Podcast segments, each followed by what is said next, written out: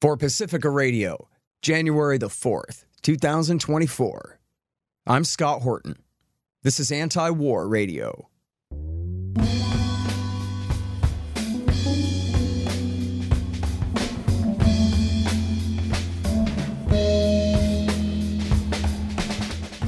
All right, y'all, welcome to the show. It is Anti War Radio. I'm your host, Scott Horton. I'm editorial director at antiwar.com and author of the book Enough Already Time to End the War on Terrorism.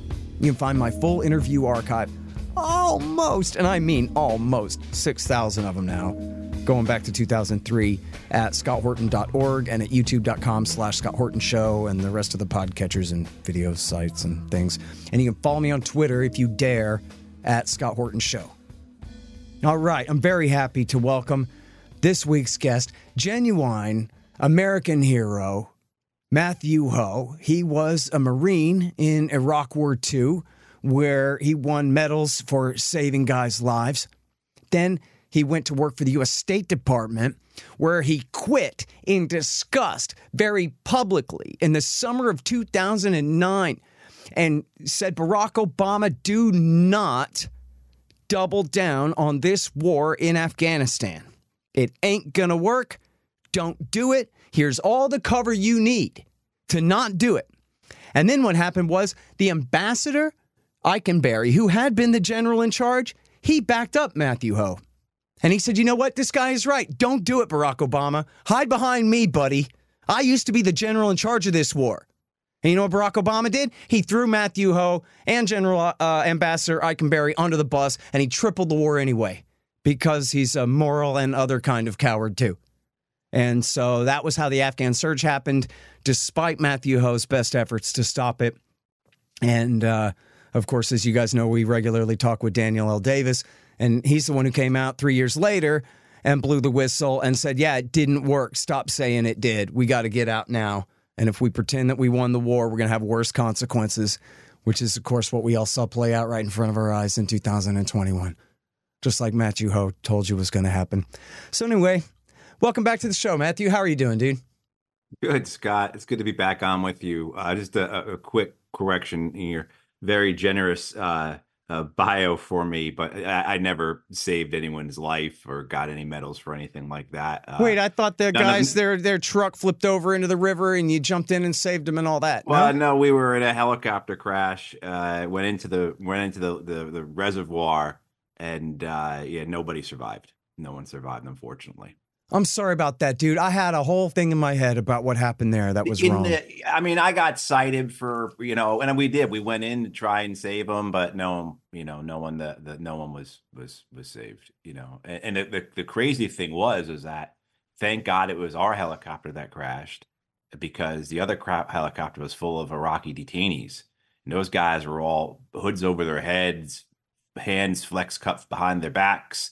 They would have all died kind of thing. Those guys weren't surviving that, you know. Yeah. So, you know, but yeah, it was a terrible, terrible thing. And that was one of the things that really starts propelling me in one, my own moral injury, but also two, uh, the uh, why am I going along with this? You know, having a, one of them was a friend of mine who died. And so having to go and see Train's kids, you know, and his little boy asked me, How come you didn't do more to save my dad? You know things like that like just like you'd see in a movie like that type of experience. And you know that's where it starts to really it had already been there but now it's it's where it's pinpricks for me at that point now it's starting to be you know full on uh slashes you know uh, uh, uh on my on me. So yeah it was a, it was a pretty defining experience that that one experience. A lot of them were but uh, yeah Damn, yeah, I'm sorry so. for bringing that up, dude. No, it's okay. No, no, it's okay. You know, it also too what it does is it gets to the idea that so much of this this stuff is mythologized, right? So much of this is is is you know hagiography, you know, about the war, uh, you know, about uh, how you walk into Barnes and Noble and how many books are critical about the war and how many are these just catalogs of triumph of what you know American heroes did in Iraq and Afghanistan, and at the end, it's what oh we actually lost that war you know uh, so it, it's important i think to, to discuss uh, what really happened and how just horrific it all is the, the personal costs of it but how for like in my case as we talk about these things and if i talk about my life my experience well that was 06 when that happened december of 06 and i still went along with it for almost three more years. Like that's how willing I was to lie to myself about it. That's how much I have been conditioned by whether it was like, you know, the military or was our society, how much I wanted to be like a loyal servant of the empire, how much I have my own um, ambitions, how much I was afraid to break away from it, afraid to grapple with the truth that all these lies were actually real. All these things I had heard about the uh, and I read in my own cognitive dissonance, it was real. And then everything I told myself about how, well, this is separate from what American history was, that there's not a continuous line of history or an arc of history. So all those books I have read about, say, the Vietnam War and Halberstam's the best and the brightest, and Sheehan's a bright, shining lie. Well, that was then, doesn't apply now. Right. So uh, all of that I had to grapple with. And that was a large part of the moral injury I was enduring. And it was so bad that I wanted to kill myself you know i mean so yeah if you want to keep this stuff in happy to because it's all part of what you all have been doing for your entire adult lives in the anti-war community because you've known this stuff. And it took people like me to have these experiences to get to face it and to find the, strength and the courage to say okay i'm not going to go along with this anymore even though for a whole host of reasons it would be better for me to go along with it. So as part of your story then that you wanted to go ahead and leave the Marine Corps, go to the State Department, and go to Afghanistan because maybe that'll be different. We'll give it another shot there. Is that yeah, kind of what's going on there? Absolutely. So actually, when I'm at still in Iraq at that point, my uh, and I was a I was a, a, a, reservist. I had voluntarily mobilized uh, to take this company over to Iraq. You know, I had been to Iraq before on a State Department team, and I still in the Marine Corps Reserves. And here's a chance for me. And and you just lie to yourself, right? So the reasons why I've been in Iraq for a year, I was in the Secretary of Navy's office at the Pentagon. Then I went to Iraq, was on the State Department team for a year in Iraq. Came back, went to the State Department, was on the Iraq desk and I just didn't believe in the war. I knew it was unwinnable. I knew it was a huge mistake. It was making things worse. But you know, you, you lie to yourself. So the first lies you tell yourself was, "Well, I can be, I can have a good presence in the in the zone around me and my, the things that I am personally connecting with. I can be a moral actor." Which is just a, an obscene folly because you know the war will make you its agent. You will be an agent of the war's immorality, no matter what you think you know of yourself no matter what you think you will do uh, you know but then you start doing things like when i was like at the state department um, you know and i get this this email from uh, fourth marine division which is the reserve division in the marine corps saying hey we're looking for these people to volunteer for the upcoming iraq uh, rotation. And you know seeing what they wanted was someone just like me. Uh, you know you say well you know i'm a pretty good officer if I go over there, I'll bring back guys alive while these other guys I know won't. I mean, so you start, mm-hmm. you know, again, it's one lie, one excuse upon another. And when those fall apart, you fall onto another one. So I actually, by the time I'm leaving Iraq, my second time, my regimental commander had, I, I was supposed to go to, uh, following Iraq, I was supposed to go to the US Senate and be a Marine Corps liaison in the US Senate. And I decided I'm not doing it. I'm not going to the US Senate and lie for the Marine Corps about this war. I'm not going to hmm. do it. And one thing after another, I end up back uh, working on counter IED stuff as a contractor. You know, some I, I, was all set to go into commercial construction, and I get a phone call from uh, like a recruiter, and he says, "Yeah, I'm looking at your your background, your experience, and you can save a lot of lives with this experience if you come work with us." At JIDO, it was called the Joint IED Defeat Organization. So the mm-hmm. counter IED organization. IED is improvised explosive devices, roadside bombs, suicide bombers, car bombs, etc. Uh, you can come save a lot of lives with us. And so, you know, they, they pull on your heartstrings and you're back in it, right? You're like Michael Corleone, the guy, they bring you back in, you know? And, um, but yeah, I mean, my thoughts going to the State Department though were that, uh, yeah, this war was going to be different that the war in Afghanistan was a war that had at least some strategic purpose. There was some real value to the national interests of the United States. uh, as well as that this there was uh, the possibility, though I, I didn't really agree with it, but I was giving it the benefit of the doubt that of the safe haven argument that you do have to go into these uh, homelands, if you will, uh, to not allow these spaces for terror groups to thrive or to at least plant their flag and say we own this um, which is just all complete BS. I know you've talked about this a lot, Scott. The whole myth of the the terrorist safe haven. Um, and once on in Afghanistan is completely disabused of all that. I saw that the war in Afghanistan was fundamentally no different than the war in Iraq. Uh, that the people in the Obama administration were no different than the people in the, the Bush administration. Uh, that the only thing that mattered, if you're going to compare and contrast Iraq and Afghanistan, the only thing that mattered was that the U.S. was occupying those countries. That's it. Nothing else mattered. You could spend all day comparing and contrasting uh, what the Iraqis and the Afghans eat for lunch you know the colors of their uniforms their recent history how their the religions are alike but different you, you could spend all day doing that but none of that matters because the only thing that mattered was that the U.S. was occupying these people. They were uh, utilizing a, uh, a, divide and conquer strategy, and that they were only making the war worse. And as long as we were there, that's how it was going to continue to proceed. So, yeah, after being there for five months, seeing the escalation of the war uh, in Afghanistan, knowing that uh, it was going not just the war was just unwinnable, that the war was going to get worse with the escalation, yeah, I resigned in protest. Yeah. And look, the timing is everything there for people who were too young or not paying attention or were on the wrong side of it back then.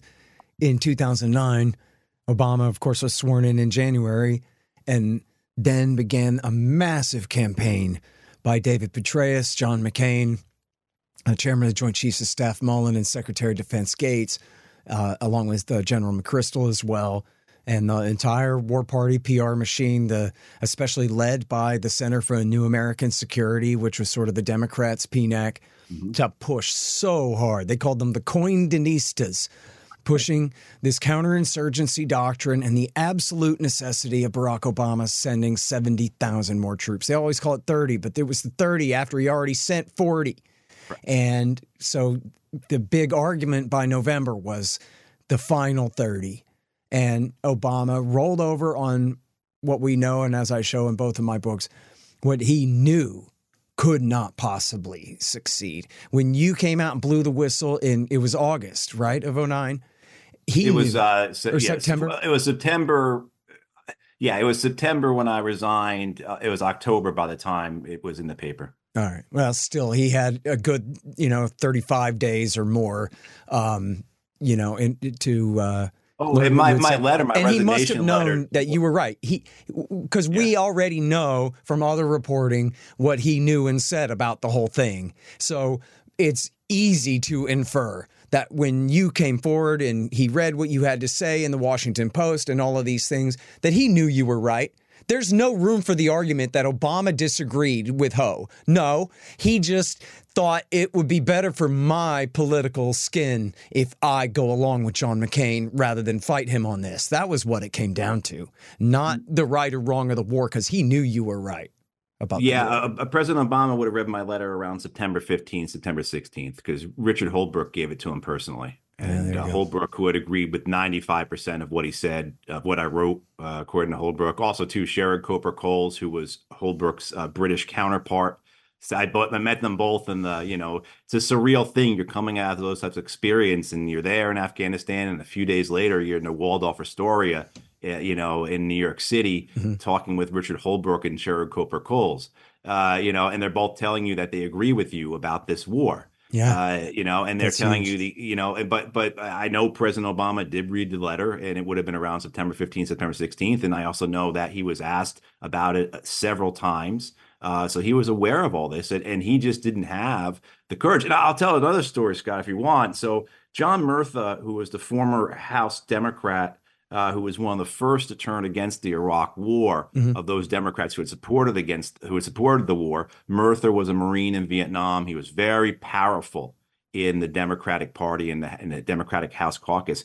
He, uh, for uh, reasons that's another story we, we I could tell tell. Um, he brought me in in November and had me speak to the whole uh, House caucus, the whole Democratic House caucus. So, uh, you know, here I am in November, uh, you know, ha- very Forrest Gump like experiences. Like, how did I get myself into this?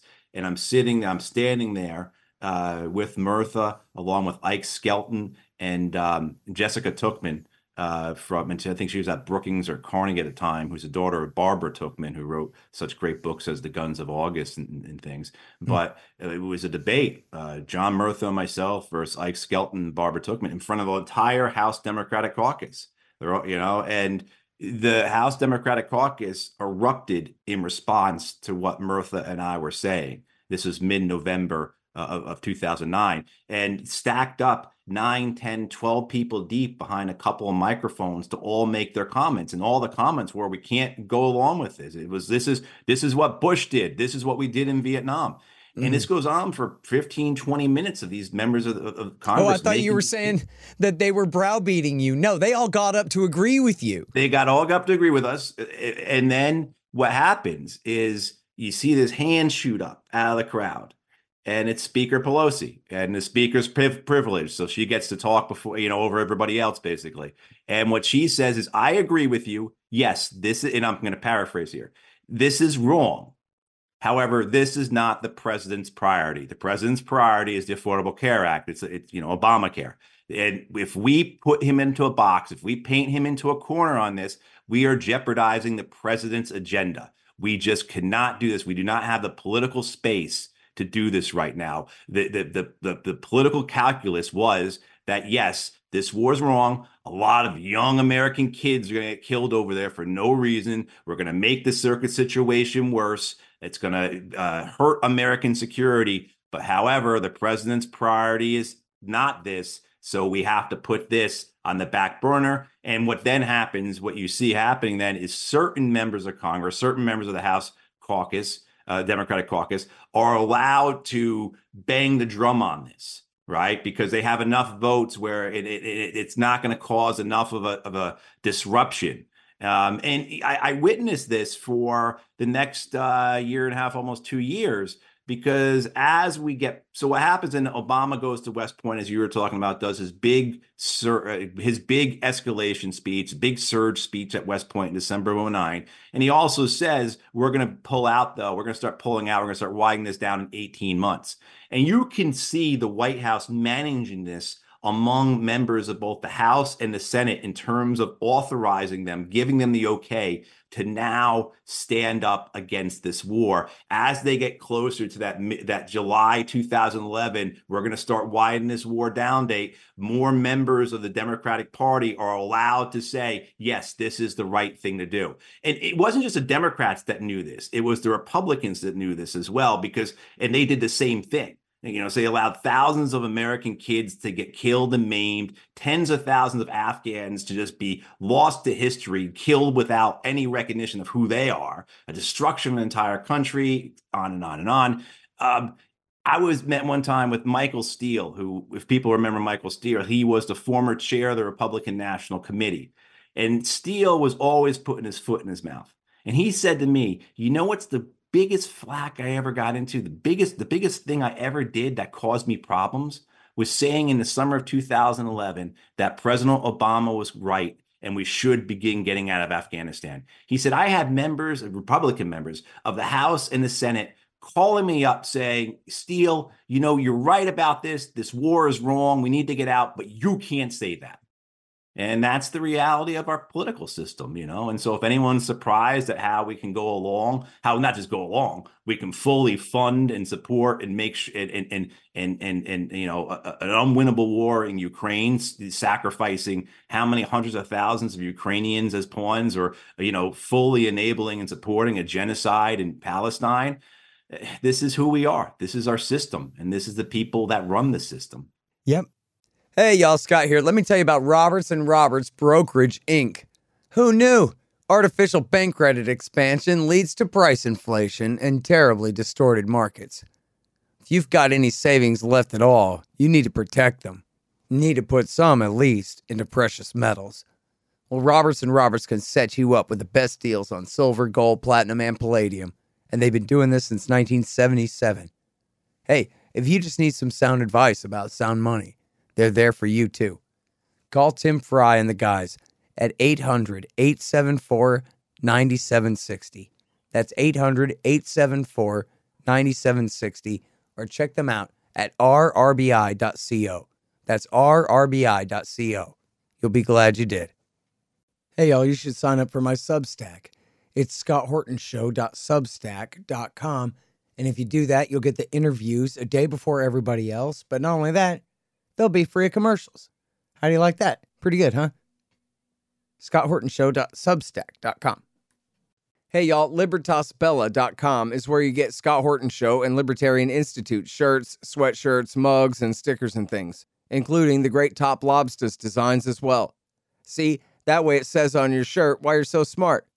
Libertas Bella, from the same great folks who bring you ammo.com for all your ammunition needs, too.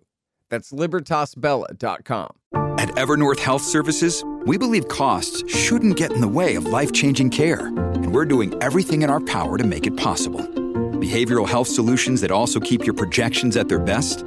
It's possible. Pharmacy benefits that benefit your bottom line? It's possible. Complex specialty care that cares about your ROI? It's possible. Because we're already doing it. All while saving businesses billions. That's Wonder made possible. Learn more at evernorth.com/wonder. And it is essentially public choice theory, right? Is it's a clunky name for the idea that government employees are individuals and they serve their own interests. And nobody knows what the national interest is. Maybe you and your friends at the bar know what the national interest is because you're thinking about somebody other than yourself. You don't have a direct connection to you know what happens only just you want to live in a free country at peace or something crazy like that you know but when you're in charge you have all these other things like the affordable care act that dictates that you triple a war and Right. kill a few hundred thousand people and you go well yeah but political calculation on a piece of paper something something in a way that is quite frankly psychopathic but makes perfect political sense. You know what I mean? It's, it is what it is. And Barack Obama made the calculation. If he escalated the war, the liberals were going to forgive him. At least he promised to get us out of Iraq, and they were going to not care. Um, whereas whatever political capital he gained from getting us out of the war, he would have to deal with McCain and Graham. And by the way, and as I know you understand, I guess is important too, that in Iraq War II, they fought for the supermajority who told them, thanks for helping us win. Now get the hell out. That regime still stands. I mean, that parliament is still the parliament of Iraq. Not that America has much influence there, but still. In Afghanistan, there was no such thing. We saw what happened when America left Afghanistan. The army and the government completely fell apart, and it was an absolute catastrophe. And that's what would have happened if Obama had ended that war too, back then. And so the political capital, Biden took the hit because what the hell, it was the 2020s by the time Biden cried uncle. And so he was able to take the hit, and he still took a lot of criticism for it. And people have some idea that there was a proper way to leave that would have left that government intact just because they don't know anything about it.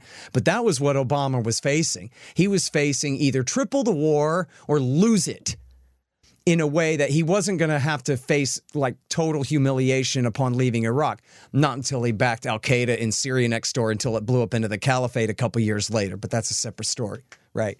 But and, and, you know, and we had with Obama, you had uh, people like David Axelrod and Rahm Emanuel, his senior political advisor. Uh, Emanuel was his chief of staff, who were telling him things like the drone strikes, this extrajudicial ex- execution program, assassination program, will make you look tough. This will be good for you politically. And on the same vein, you had the same conversations occurring. You can see this because there's no reference. You know, Woodward's books are really important to read, right? I mean, they, they, they, and what's always amazing, like particularly in Woodward's book about Obama's decision to escalate the war in Afghanistan, is there's no reference at all to any type of domestic political calculations. And I have witnessed it firsthand. I had seen it right, right in front of me, and all that's absent. And so you're telling me that Emanuel and Axelrod weren't saying to the president, look, President, you know, Mr. Mr. President, if you pull these troops out of Afghanistan and then a bomb goes off, some guy tries to blow up a uh, propane tank in Times Square, right? You know, you are going to be blamed for it. And this will, and what they were able to do, and this is what, you know, I, I think really informs, uh, shows the success of the anti war movement. Uh, although it was a very fleeting success because the way the United States, the empire fights its wars, they simply evolved. But you go to the point where by 2010, even though we have a quarter million man army in Afghanistan that's losing and is going to lose. We have 100,000 American troops, 100,000 contractors, 40,000 NATO troops.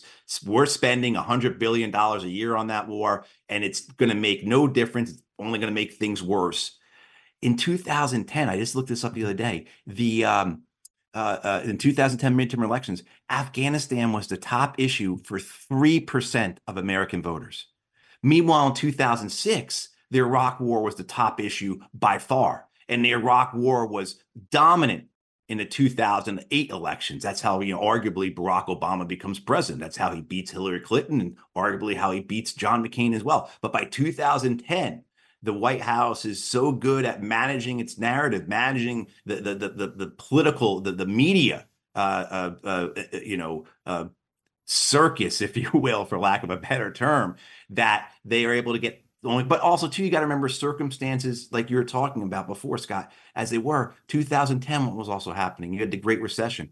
10 million Americans were in the process of losing their homes. Mm-hmm. You know what I mean? So, you know, th- it, that allows Obama to, to, to escalate this war, uh, you know, make things worse, kill a lot of people. Uh, and then as well too, just ensure the Americans are stuck. We're stuck in, in, in Afghanistan for another 10 years. Don't get out, as you said, until 2021. And even then, my belief on that is why Biden went along with it was I really believe that the uh, the idea was that we were going to transition in Afghanistan to a CIA special operations war. We'd have mm-hmm. our proxies there, of course, and that determination been made that we can do like what we're doing all throughout Africa.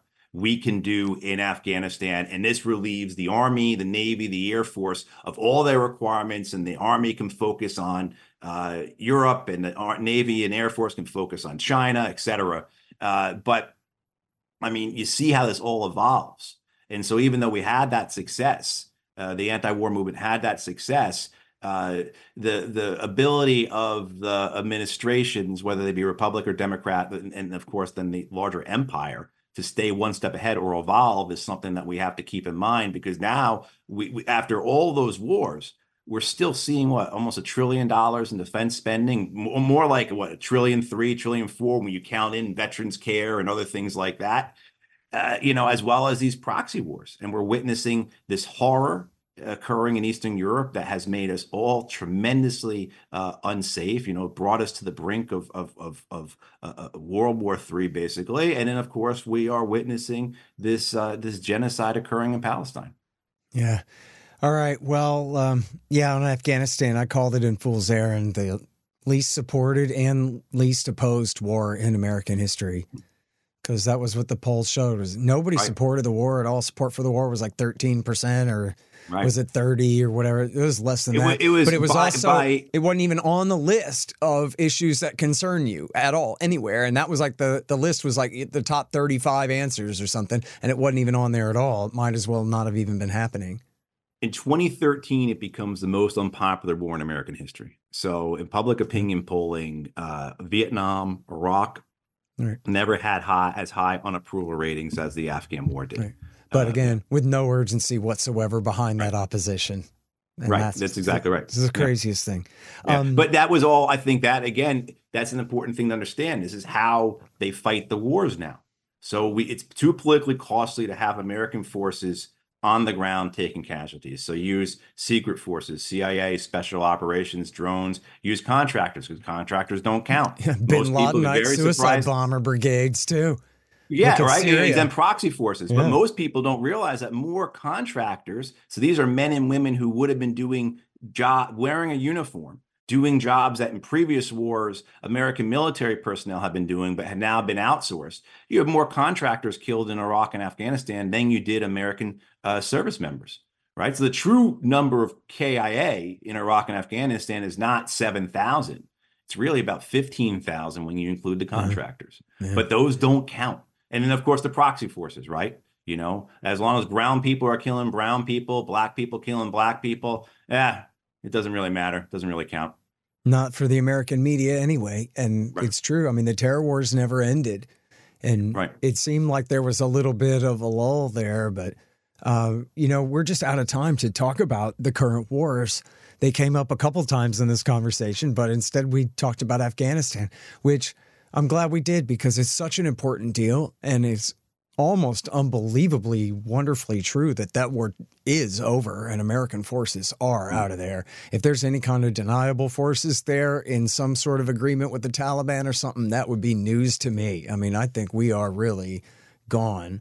And the last thing they did there was they claimed a drone strike against Ayman al Zawahiri. Um, that was the last thing we heard about out of there. And I don't know if that was ever confirmed. And I also don't know where that drone strike was launched from but doesn't seem like you know they talked about a over the horizon force. Well, Afghanistan is over a few horizons from anywhere, and unless the Pakistanis are uh, you know going ahead and giving up bases that they had refused before, then they don't really have a flight path into Afghanistan. Unless Putin's going to give them one, which I think is off for now, Matt. I, I don't know if they can reach it from the Gulf with the drones. I, re- I really, off top of my head, have to look up and see how far they could reach with with them from like you know from from uh, um, Qatar or something like that. But I mean, isn't it funny Persia. though, Scott? Isn't it funny how um, we have to occupy have this war in Afghanistan for 20 years because of Al Qaeda, and a, within a year of us leaving, we kill Zawahiri, yeah, right? Okay. Isn't it funny how that worked out? You yeah. know, and now if you look at the, how the Taliban have been doing against the Islamic State, and just really, uh, uh, uh, really going after and putting putting a, a, a, really limiting the Islamic State, killing a lot of them, really limiting their ability to operate. Right. You know, you, you, this this why couldn't why couldn't this have been the path forward against well, these groups. Yeah, exactly right? right. I mean, they claim that they were replicating the surge and the counterinsurgency doctrine from Iraq War II, but if that was the case, they would have allied with the Taliban against any Arabs in the country. That would have been replicating the strategy of the Sunni awakening and all that, but they didn't do that whatsoever. So the whole thing, That's, of course, was completely bunk. I made that argument. I made those arguments all throughout the, the the, the brief time I was there, from spring, summer, of 09 and that's one of the reasons why I resigned because they refused to do that. They just refused to talk to the other side because they wanted military victory because that was best for their own egos for their own individual careers for the mm-hmm. institutions and most especially for you know we want the we want you know we, we want to show that a democrat can be a better commander in chief yep, than a republican can they always do that. It's, you know, the incentive structure there is so bad. And of course, the great American fraud, David Petraeus, who somehow is still turned to as some sort of expert after losing Iraq War II, losing Afghanistan, supporting Al Qaeda in Libya and Syria, and leaking above top secret classified documents to his mistress they still go, geez, what do you think we should do? Great American fraud, worst general since McClellan, absolute disgrace of an American whose entire family should have been exiled from here. W- what's your opinion, sir? And then he says, well, we got to double down.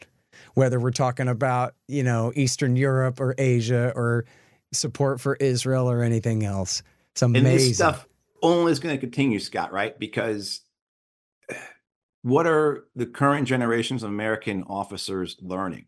That to get to that spot, to get to the point where, remember, they, there are members of Congress who wanted to give Petraeus a fifth star, right? To get to this point where you're going to be the guy who goes out and flips the coin at the Super Bowl like Petraeus has, right? You want to be an American general like that? You got to act like Petraeus, which means that you have to be a political general, a media general, a celebrity general, but you also have to lie. Look at John Kirby.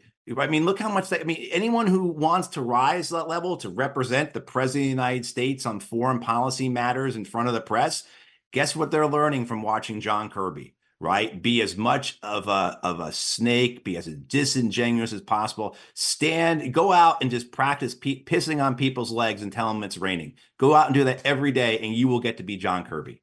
That's, yeah. you know, I mean, that's the lessons that people are learning. And I, when I was in Iraq, one last story, when I was in Iraq, at my first time, and Petraeus was in charge of the training command, MNSTC-I, as we call it. Uh, I won't try and remember what the acronym stands for, multinational something or other. Um, the uh, you know famously lost several hundred thousand weapons, right? Lost in quotes, right? Filled uh-huh, out to the, the, Sunni insurgents in Mosul. Uh huh. well, no, this is when he was in Baghdad, so he already oh, had been Shiites. So he, yeah, to the shit, right? So when he, all those weapons have been transferred to the basically the Badr brigades and everything, right? right. And um, well, when he was in Mosul, they were upset with him because he had fudged the numbers. So what happens in Mosul is Petraeus, this is this is in the immediate aftermath of the invasion. He occupies Mosul with his division, and after a year there, and you're constantly send they're constantly sending reports to these commanders how well things are going, and that then informs the Pentagon who are you going to send next to replace these guys. And Petraeus had a full division up there. And basically, he says things are going so well up there that you can replace us with less than a division. And what you have is you have uh, basically a reinforced brigade go up to Mosul rather than the division go into Mosul.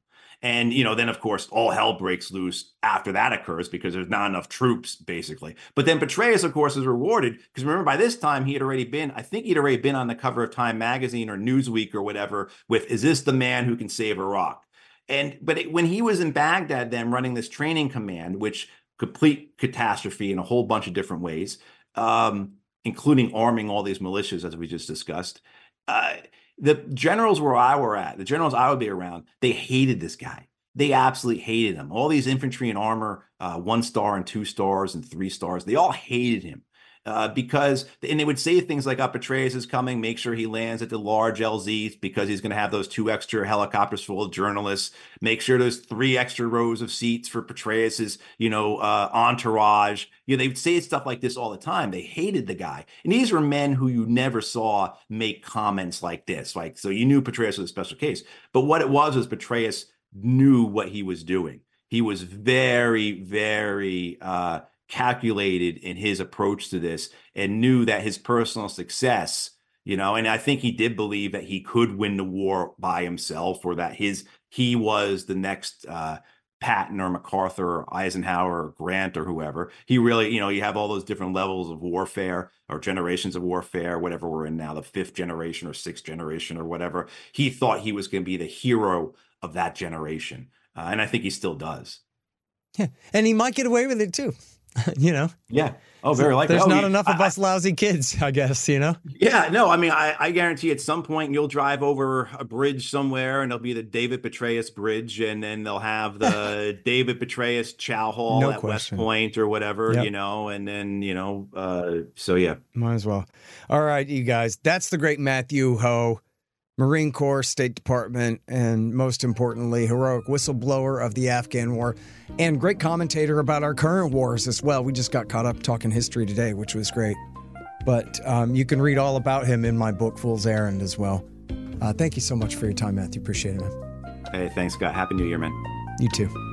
All right, you guys, that's Antiwar Radio for today. I'm Scott Horton. Go to scotthorton.org or follow me on Twitter at Scott Horton Show. And I'm here every Thursday from 2.30 to 3 on KPFK 90.7 FM in LA. See you next week.